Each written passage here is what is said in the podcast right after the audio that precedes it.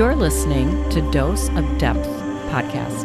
I'm your host, Deborah Lukovich, and I invite you to be curious about your unique experience of being human. In this podcast, we'll explore the deeper meaning of ordinary life experiences through conversation, stories, and education. You might have a serious aha moment, or you might just be amused by the movie your life seems to be imitating, or you might just be entertained by one of my awkward stories. I'm hoping you'll become more aware of those moments when a deeper part of you is prompting you to see things differently and maybe even go a new direction. So let's get started.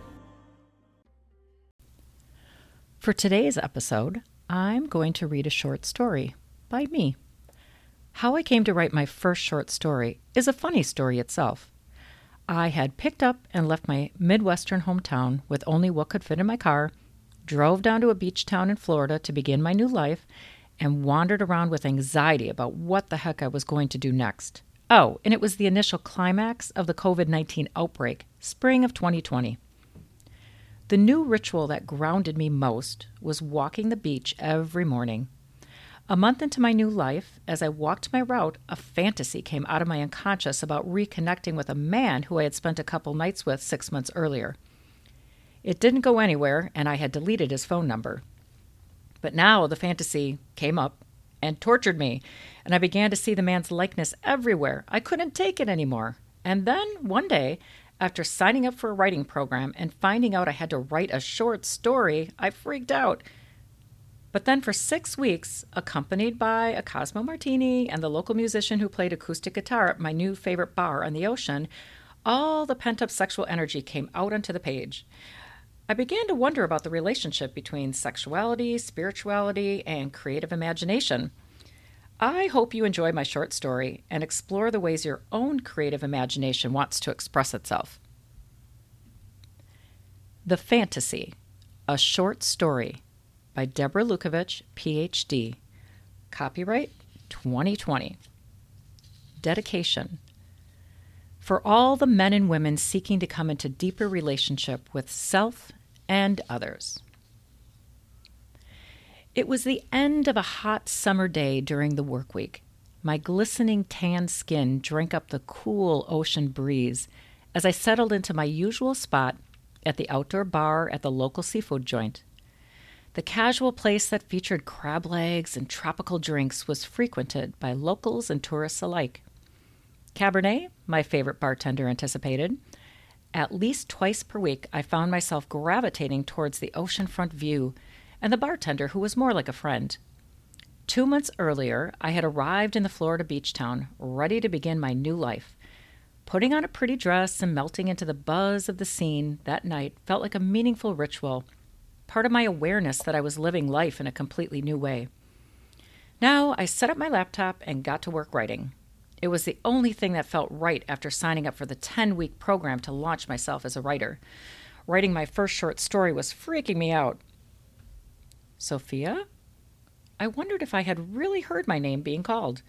The familiar voice came from the man seated at the other end of the bar. I had caught a glance of him out the corner of my eye when I arrived, but only as part of my usual quick scan of who chose to gather at this watering hole on any given evening. The man was kind of hunched over. His energy seemed heavy and a little sad.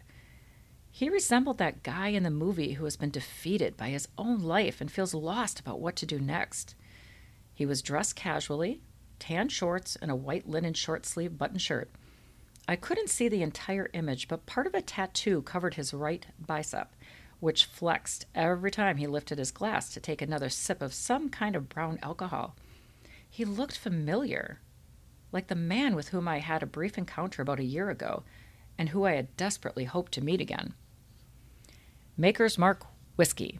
Neat, the man responded to the bartender's inquiry, that detail making me take notice.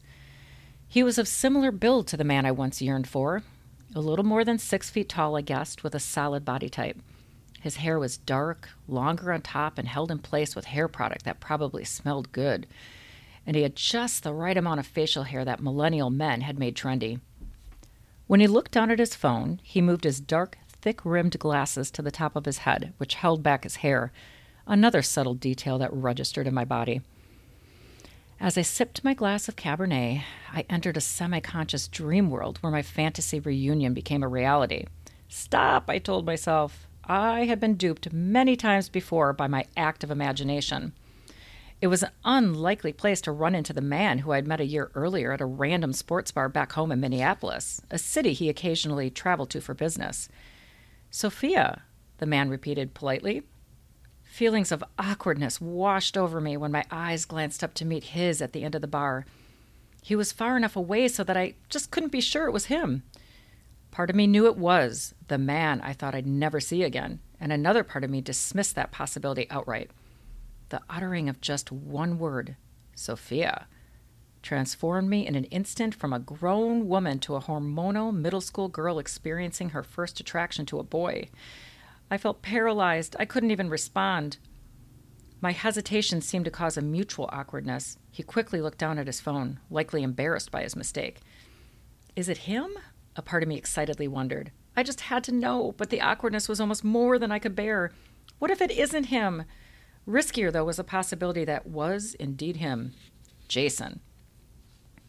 Another glass of Cabernet, Sophia? The question from the bartender was a welcome distraction from the torture. Why was I so hesitant? What was so painfully difficult with a simple response like, Hey, is that you, Jason? I recognized the discomfort I felt as the vulnerability I had only recently learned to tolerate, even embrace, to be open to a deeper kind of love, a kind of love I hadn't experienced until my midlife unraveling. I took a breath. Here goes, I told myself. Jason? I shyly asked. Our mutual recognition exposed the complexity of our attraction. As everyone around us faded away, it felt as if the man and I were the main characters in a dramatic story about reunited lovers. Lovers that had never had a chance to take a stab at a relationship. Oh, the silent pause felt like an eternity. What are you doing here? he asked. It was a surface level question, a safe question, but also a good one. Since our last encounter, so much had happened. I had sold my house and almost everything in it. A year before that, I had quit my high paying job with nothing to take its place because I just couldn't stand doing that job anymore. What are you doing here? I asked across the bar, feeling embarrassed. Oh, what a dumb question, the voice inside my head declared. On the other hand, my question was also a good one. His permanent residence was Atlanta. The small talk questions felt like torture. What were the odds? Awkwardness now morphed into intense vulnerability.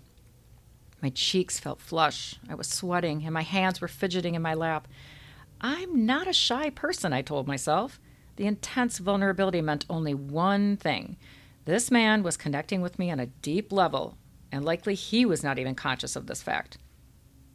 This moment the one in my imagination that I had finally given up on after months of being tortured by my fantasy reunion, was now potentially real life. Time stood still as every detail of my brief history with Jason rushed through my body and flashed through my mind in an instant. It all began on a summer evening at Jack's Tavern, back in my hometown. On that night, a casual conversation with Jason unexpectedly triggered the release of what felt like a hormonal drug through my veins. What is going on? The analytical voice inside me had asked. It wasn't the first time I had chatted with Jason, but until that night, I had simply considered him an attractive, interesting, and polite man who I guessed to be in his mid 40s. He had become part of a group of regulars at the bar when he was in town on business. Up until this evening, my only interactions with him has been as dart partner or opponent during games with a group of regulars. On these occasions, there might be some small talk, but that was it. So I was unprepared for what happened on this particular night. I found myself chatting with Jason alone. What do you do for work? I asked. I install signs. Hmm, not much to go on, I thought. Why would a company in Minneapolis pay someone to travel from Atlanta to install a sign? I mused to myself. He went on to offer short answers to my questions about the types of companies that were his customers. Oddly, the regular group of guys, whose energy felt more like that of hormonal sixth graders, wasn't around. We chatted some more about regular life stuff. We had in common being recently divorced, with children already in or on their way to college. Nice chatting with you, Sophia, Jason said as he got up to leave. As I watched him walk away, I experienced one of those double take moments. Uh, what just happened? I recognized a twinge in my body, that same twinge I had experienced a few years before after it had become clear I would be ending my 24 year marriage. I laughed as I recalled the realization back then after the conversation with a younger man at the tiki bar. Oh, yes, there's that sex and romance stuff. As Jason walked away on this night, the subtle but dramatic shift in my body felt like the answer to a question, more like a worry about whether I would ever feel the way I had felt during my first post divorce relationship four years earlier. I had gotten swept up in an encounter with a younger man, 17 years younger, after my marriage had unraveled and ended in divorce. The initial meeting with him had felt more like a dramatic play. There had been no choice involved. It was as if the Greek goddess of love and beauty, Aphrodite herself, jumped into my body to express herself. The goddess knew what she wanted, and she needed my body to release her archetypal energy. Casual romance with this man unleashed sexual energy that had been tucked away for 20 years. I reconnected with my feminine, my body, and my sexuality because I embraced the awkwardness of opening up to someone in a way I had not previously. The relationship unexpectedly brought psychological wounds to the surface. Wounds I didn't know I had. Wounds that reflected a complex interdependence between my sexuality and spirituality. That soulmate relationship with the man ended as dramatically as it had begun, leaving me breathless and ready for a break from romance and time to complete my research and analysis that would lead to a PhD in depth psychology. The relationship had felt like a whirlwind, and I wondered if what I had experienced was a once in a lifetime encounter. So it was significant when I felt that now familiar shift to my body, as well as the intense vulnerability when Jason walked away that night some part of me opened the door to my depths just a crack on that evening at Jack's Tavern. Was Aphrodite ready to come out and play again? Why this particular moment and this particular man? Had I unconsciously experienced enough closure after the soulmate encounter? Was I being lured in again by Aphrodite's partner in crime, the Greek god Hermes, known to play the role of trickster as he guides souls? Was I ready for my next life course? And was there something about the mixing of my soul with Jason's soul that would lead to another transformative experience? After Jason walked out the door, another man across the bar asked, Did you get his number? No, I winced. Let's go, the unknown man said, and I followed him out the back door. Jason was gone. We walked back in and debriefed what had just happened. We introduced ourselves, and he admitted he enjoyed playing the role of wingman. At the time, I shrugged it off, but the unexpected excitement of the night prompted me to acknowledge that sexual attraction is like a gift of grace with an agenda and timeline all its own. It would be a couple months before Jason would make another appearance at Jack's Tavern, which was just one block from my home. The locally owned sports bar and restaurant, which attracted a eclectic group of mostly men, had recently undergone a complete overhaul after decades as an Italian restaurant frequented by an older crowd. The bar seemed to be misplaced in my wealthy neighborhood, but it didn't take long to see that it was a real life version of the bar that became famous in the TV series Cheers. On a typical workday, the bar would be filled with retired men and other men who didn't work a typical 9 to 5 job. I quickly noticed that bar dice games started as early as 4, and rounds of shots flowed easily. Part of me felt sad at the daily drinking ritual, the men seemed lonely, and part of me scolded myself for being judgmental of people who seemed to be pretty happy spending so much time with each other. House Cabernet, Sophia? I had become enough of a regular that no matter who was bartending, they knew my usual drink. The only reason they still asked was because from time to time I would shake it up and order a Cosmo Martini, super cold. For the most part, I would take up a small amount of space at the end of the bar, which butt up against the wall, and keep my head in a laptop or a book the wall prevented me from feeling sandwiched between what would most likely end up being two men. At some point, I would come to life and get myself included in conversation, though. One night, months earlier, after closing my laptop, I was ready to engage. Can I play with you guys? I asked one night as I found myself lured in by the sound of a raucous dart game being played behind me. That got me initiated into one of the subgroups of the bar. Hell yeah, said the man who was about six feet four. It wasn't surprising that the men excitedly and quickly rearranged teams to include me. I have a confident and playful energy about me. I was experiencing beginner's luck after having not played for a couple years, and I led my team to victory three times. Unfortunately, my debut resulted in an undeserved reputation for dark greatness. I'm rather good, though, and it was fun to play the role of sophisticated woman who turns around and surprises her male dart partner and opponents with an aggressive competitive spirit.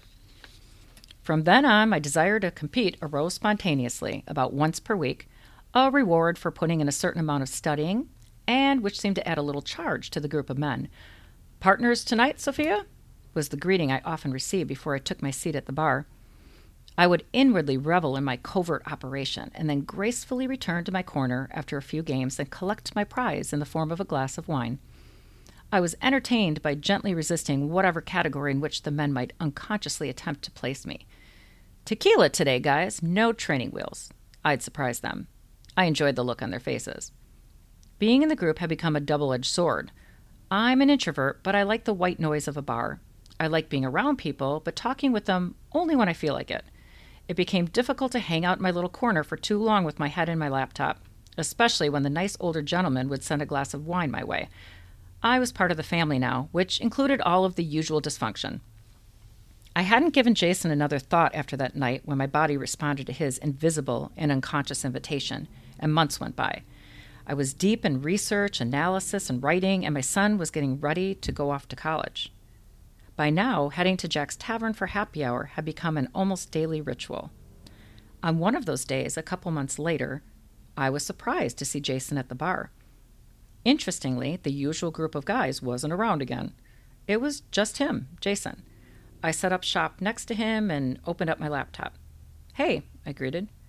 Want to play darts? He asked. Sure.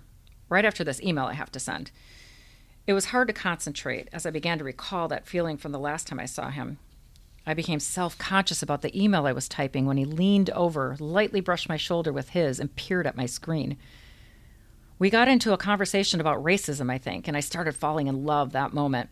Being the depth psychology nerd that I am, I excitedly started talking about the unconscious trauma and fear that can lead to intolerance. I didn't expect to get my mind blown tonight, he said with his hands to his head. I laughed. We walked over to the dart game, and I clumsily slid the quarters in to get the game started. I was not in the flow, and it was impossible to feel that controlled sense of competition I usually felt. Each time I handed my darts to Jason, I felt a twinge of arousal when my hand lightly touched his. Is it me? I wondered if he noticed my subtle gasp for breath. Did he feel it too? After three games, we headed back to the bar for more conversation, me feeling more awkward with every passing moment. Check this out, he said, pulling out his phone and showing me a YouTube video of an old episode of Sesame Street. Paul Simon was singing a song with a young girl who was really belting it out. Jason and I agreed that more striking than the girl's performance was the look on Paul Simon's face, which was somewhere between admiration and chagrin. I felt naked, and I couldn't tell if Jason was authentically as amused by the video as he seemed to be, which was a total turn on for me. He wanted to send it to me, so I gave him my phone number. At some point, I said I had to go home. Maybe we can hang out next time you're in town, I suggested, completely embarrassed. Definitely, Jason said. On my walk home, I stopped suddenly. I took in a deep breath, closed my eyes, and then let it out as if something was erupting from deep within me. As I stood in the middle of the sidewalk in the dark, my hands moved up to caress my neck, and then my fingers spread as they gently ran through my hair. Mm. And then I unexpectedly blurted out, Am I in love with that man? After which I berated myself for such a ridiculous thought. Then I walked a few more steps and against my will exclaimed, I think I'm going to marry him. Oh my gosh, the embarrassment was almost more than I could take. But when I got home and crawled into bed, I felt giddy. Some kind of switch had been flipped on between the time of walking to the bar and walking back. I watched the video Jason sent me and texted him back something benign like, That's hilarious. Oh, cringe. All of a sudden, I felt a rush of sexual energy unleashed throughout my body. Oh boy, here we go again.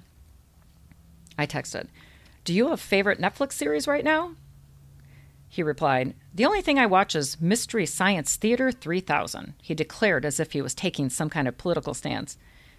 A Google search confirmed my scant memory of the show, which began in 1988 and featured a man and his robot companion making fun of B rated science fiction movies.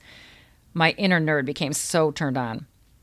Huh? I can't believe anyone can watch a whole hour of this, I thought, after the tortuous watching of five minutes of an episode. I don't remember the next few texts except that mine reflected a growing intensity of interest in who this man was. I think I asked him what he thought his Myers Briggs personality type was. He didn't know. He answered, That would be a hard no when I asked him about whether he'd take the online test. Oh, that only made my attraction grow, his refusal to placate me. And then came, I think I'm a shy extrovert, which just increased my arousal even more. I texted, I'm intense and I love diving into an adventure. And then I was biting my nail as I waited for a response to what felt like too much intensity from me. He responded, I find you interesting and intimidating. Now it was clear the attraction was mutual. I don't remember what I said next. But then from him, I can't reciprocate right now. What? My heart dropped. I wondered what that meant, but I didn't ask. I felt lured in and taken over by some force I couldn't fight, but I held back. Well, maybe I'll see you next time you're in town, I responded. Oh, how lame, I told myself. It felt as though I had lost control. That archetype of the woman who shamelessly chases a man jumped into my body and had a wrestling match with the grown up woman part of me that demands self respect. The next eight weeks were torture. I would send occasional texts to Jason asking about his day. He would sometimes respond with an interesting photo he had taken on his business travels, and other times engage in conversation that rarely exceeded a couple short texts. After unleashing my inner Aphrodite and then his announcing that he could not reciprocate, an inner battle ensued for weeks about whether to send a little note on any given day. One voice in me assured that his brief and few text responses were because he was not a texter, which he had admitted. Another, more protective voice warned that he regretted sending me that first text. I couldn't help but consider the devastating possibility that he just wasn't into me. During one session with my therapist, I expressed my agony over whether to invite Jason for drinks or dinner next time he was in town, to which my therapist replied, Why not? I did it. Sure, Jason said. He accepted. Oh, whew was my first response, and then exhaustion at the ridiculous inner turmoil over my constant analysis. My energy settled down over the next several weeks, and so did my texting. And then, one day, a text from Jason came. I'm coming back to town next week. Hmm, sounds like he wants to see me too, I affirmed. I felt relieved to know. That's great, I responded, forcing myself to stop right there. A few days later, I walked into Jack's Tavern that next Monday at about 4 p.m. Jason was sitting at the opposite end of the bar. I can't believe how much time I spent getting ready for this meetup, I reflected as I walked towards him. I was wearing a short floral print dress that was sleeveless and showed off my toned arms, beachy shoes on my feet, and an off white cardigan. Hi, I said as I gave him an awkward hug. Cringe. He had already been there for an hour, I guessed. I ordered my usual happy hour price Cabernet. Silence from him.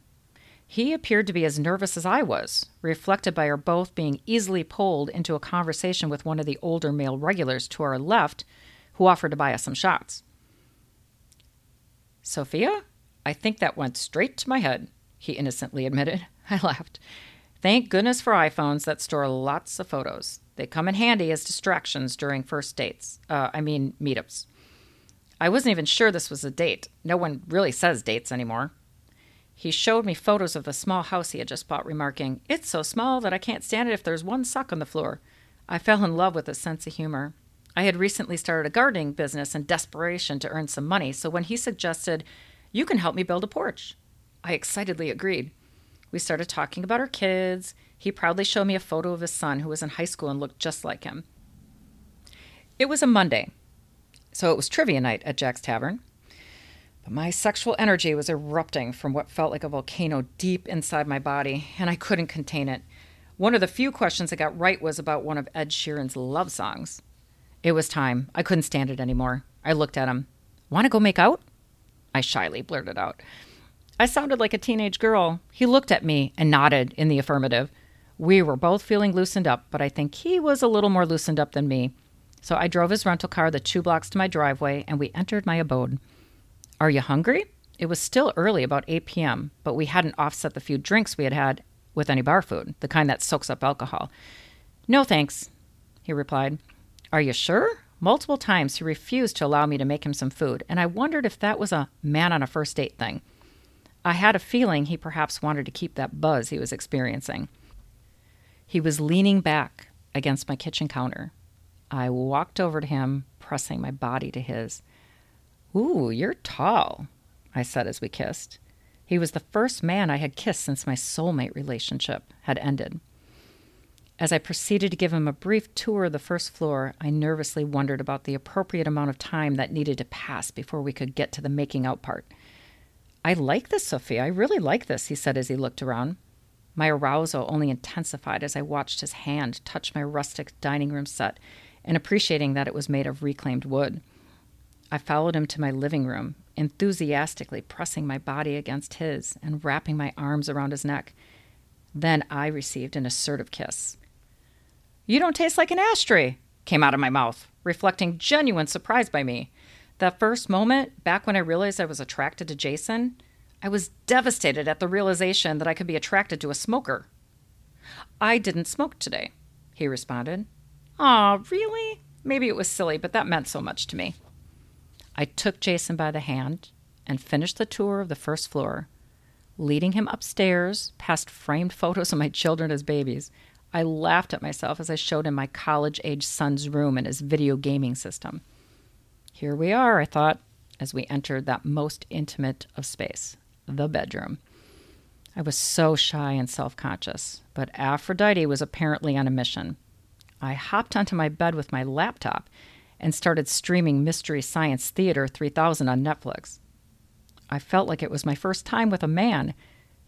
He was sitting behind me, as I was trying to find an episode of this silly show. He gently grabbed my long hair and started stroking it. Oh, I melted. I could hardly take it, and I quickly set my laptop aside and faced him.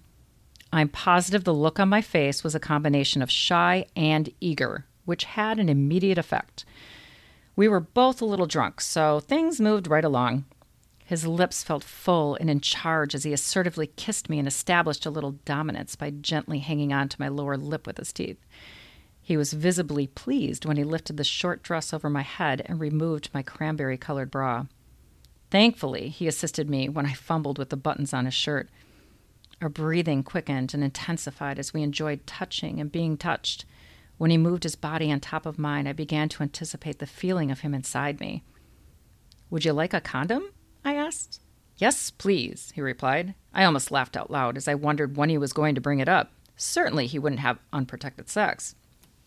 I felt filled up with him inside me, aware of every part of my body that was moving in tandem with his. I'm not sure how long I was in a dream state, which felt like intense presence. I think I was enjoying making love to his thumb with my tongue and happened to glance up at him. I felt exposed and then smiled as he looked at me. I like that you look at me, I said, expressing genuine surprise. I like looking at you, he replied. Sex felt natural, easy, playful. I like this hip, he exclaimed as his strong hand grabbed my left hip, and I laughed. Can I have this ankle? Asking permission and at the same time claiming and kissing my right ankle. He seemed to be eating me up, and I indulged him. A little later, as I whisked him out the door, he said, Oh, what I want to do for your body. Hmm. The next two days felt mutually awkward, and I was confused. An admission of embarrassment and painful hangover was communicated to me by him via text. Calling on all the self restraint I could command, I let it go, eagerly awaiting a request for another meetup while he was still in town. On the third day, when we met at Jack's, it was as awkward as the first date or meetup. No hugs this time. The six inches of space between us was filled with electric sexual tension. Want to go make out? This time it was Jason who asked before we had even finished our first drink. Yes, I laughed, feeling relieved. We went to his hotel, stopped at the bar for some chicken wings, and then went up to his room. His body felt familiar, and again I found myself at some point humorously asking if he wanted a condom, to which he replied, yes.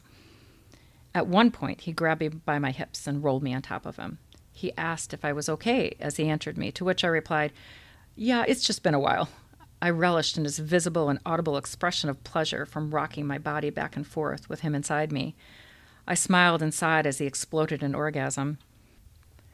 And then, his tone serious as he looked at me, I don't know what I'm doing, Sophia. What? I was confused. With this? I asked, as I pointed to my body and our sexual escapade, or with life in general? I didn't know what he meant by what felt like a vulnerable sharing, but the look on his face answered my question. He seemed to be going through his own midlife journey. Well, I said, I'm the best person to be vulnerable with. I connected with him on a deeper level than he knew. I had come to realize that those rare times I feel intense attraction for someone is because I sense a complexity about their life. I didn't ask him to share more, just like I didn't ask for detail about his not being able to reciprocate. After some quiet time just laying together, we got dressed and he politely drove me home. I don't remember what words we used to express our mutual appreciation for each other, and there was a clear absence of talk of the future. That was the last time I saw Jason. Over the next three weeks, there was what felt like desperate grasping on my end and by his waning responses, feeling pressured on his end, I assumed. I knew better than to try to force anything, but I did not trust myself. I was ready to dive into a new adventure, but it wasn't mutual. So one day I deleted Jason's number from my phone. I let him go, or at least I tried but memories of his assertive kisses and touching, his nerdy interests, and his admission of feelings of being interested and intimidated replayed in my mind over and over as I sought to re experience the intense and sustained arousal I felt just being near Jason. What was the meaning of his vulnerable sharing that he didn't know what he was doing with his life? My body and mind held on to these remnants of our brief encounter, just as Rose, played by Kate Winslet in the film Titanic, held onto the heart of the ocean blue diamond, a symbol of her encounter with Jack. I hoped that one day I would receive a random text that he was in town or an inquiry as to how I was doing. Nothing. I needed to move on. Like Rose, I went on with my life. I finished my dissertation, sold my house, picked up and moved to a beach town, secured my PhD. I wasn't used to actually having what I had been dreaming about. I had made it through the most difficult part of my midlife journey had experienced a transformative soulmate relationship, and had found a new passion through my research. My encounter with Jason seemed to be a sign that there was still something new to be experienced in the realm of love. Perhaps it just wasn't the right time, or perhaps it wouldn't be with him.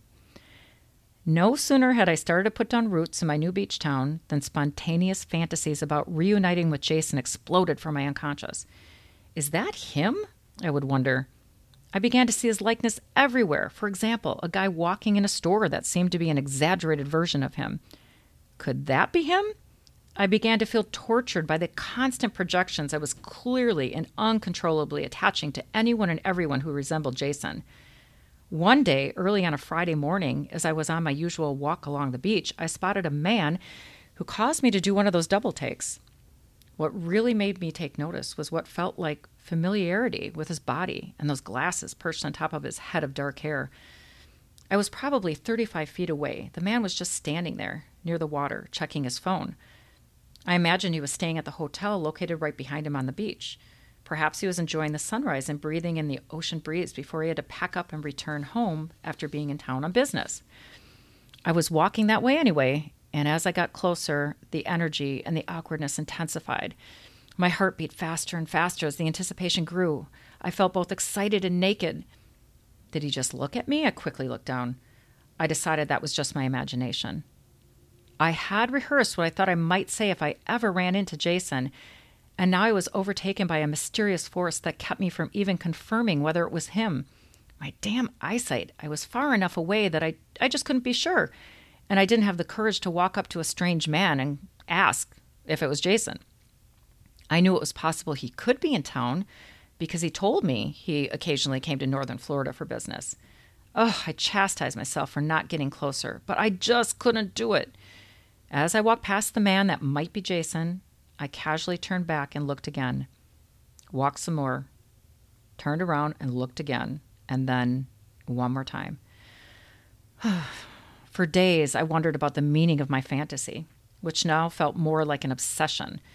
After all, I had come to realize that my soulmate relationship with my first post divorce relationship had served as a vehicle through which I was able to experience deeper connection with myself.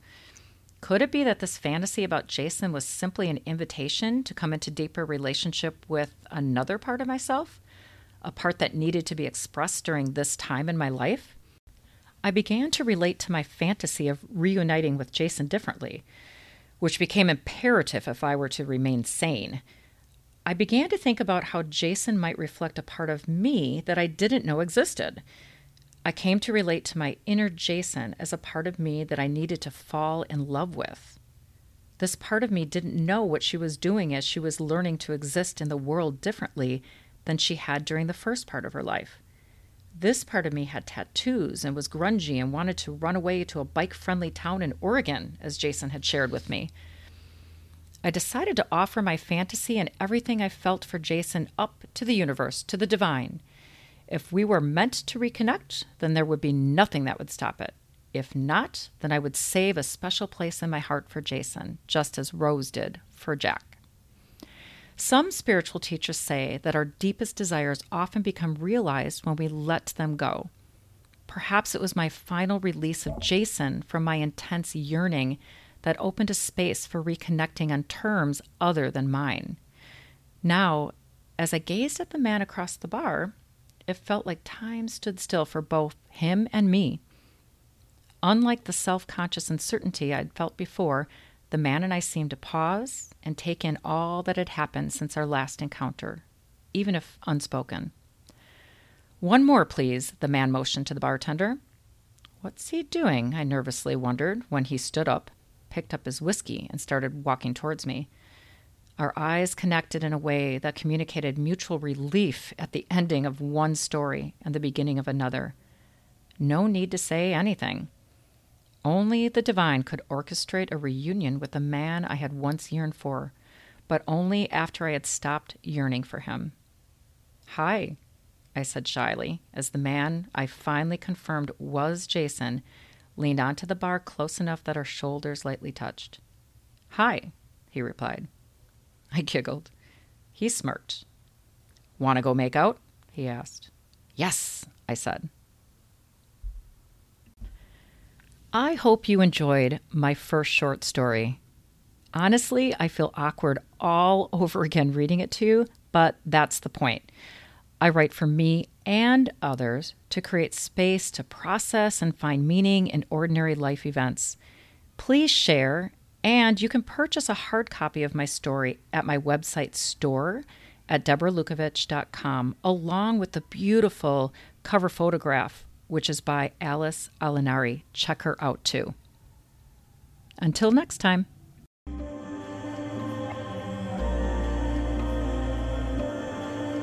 I'm your host, Deborah Lukovich, and you are listening to Dose of Depth podcast.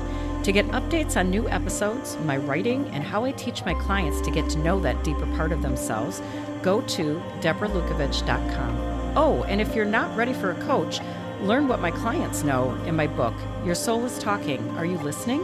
Five Steps to Uncovering Your Hidden Purpose. You can check it out on my website or get it on Amazon.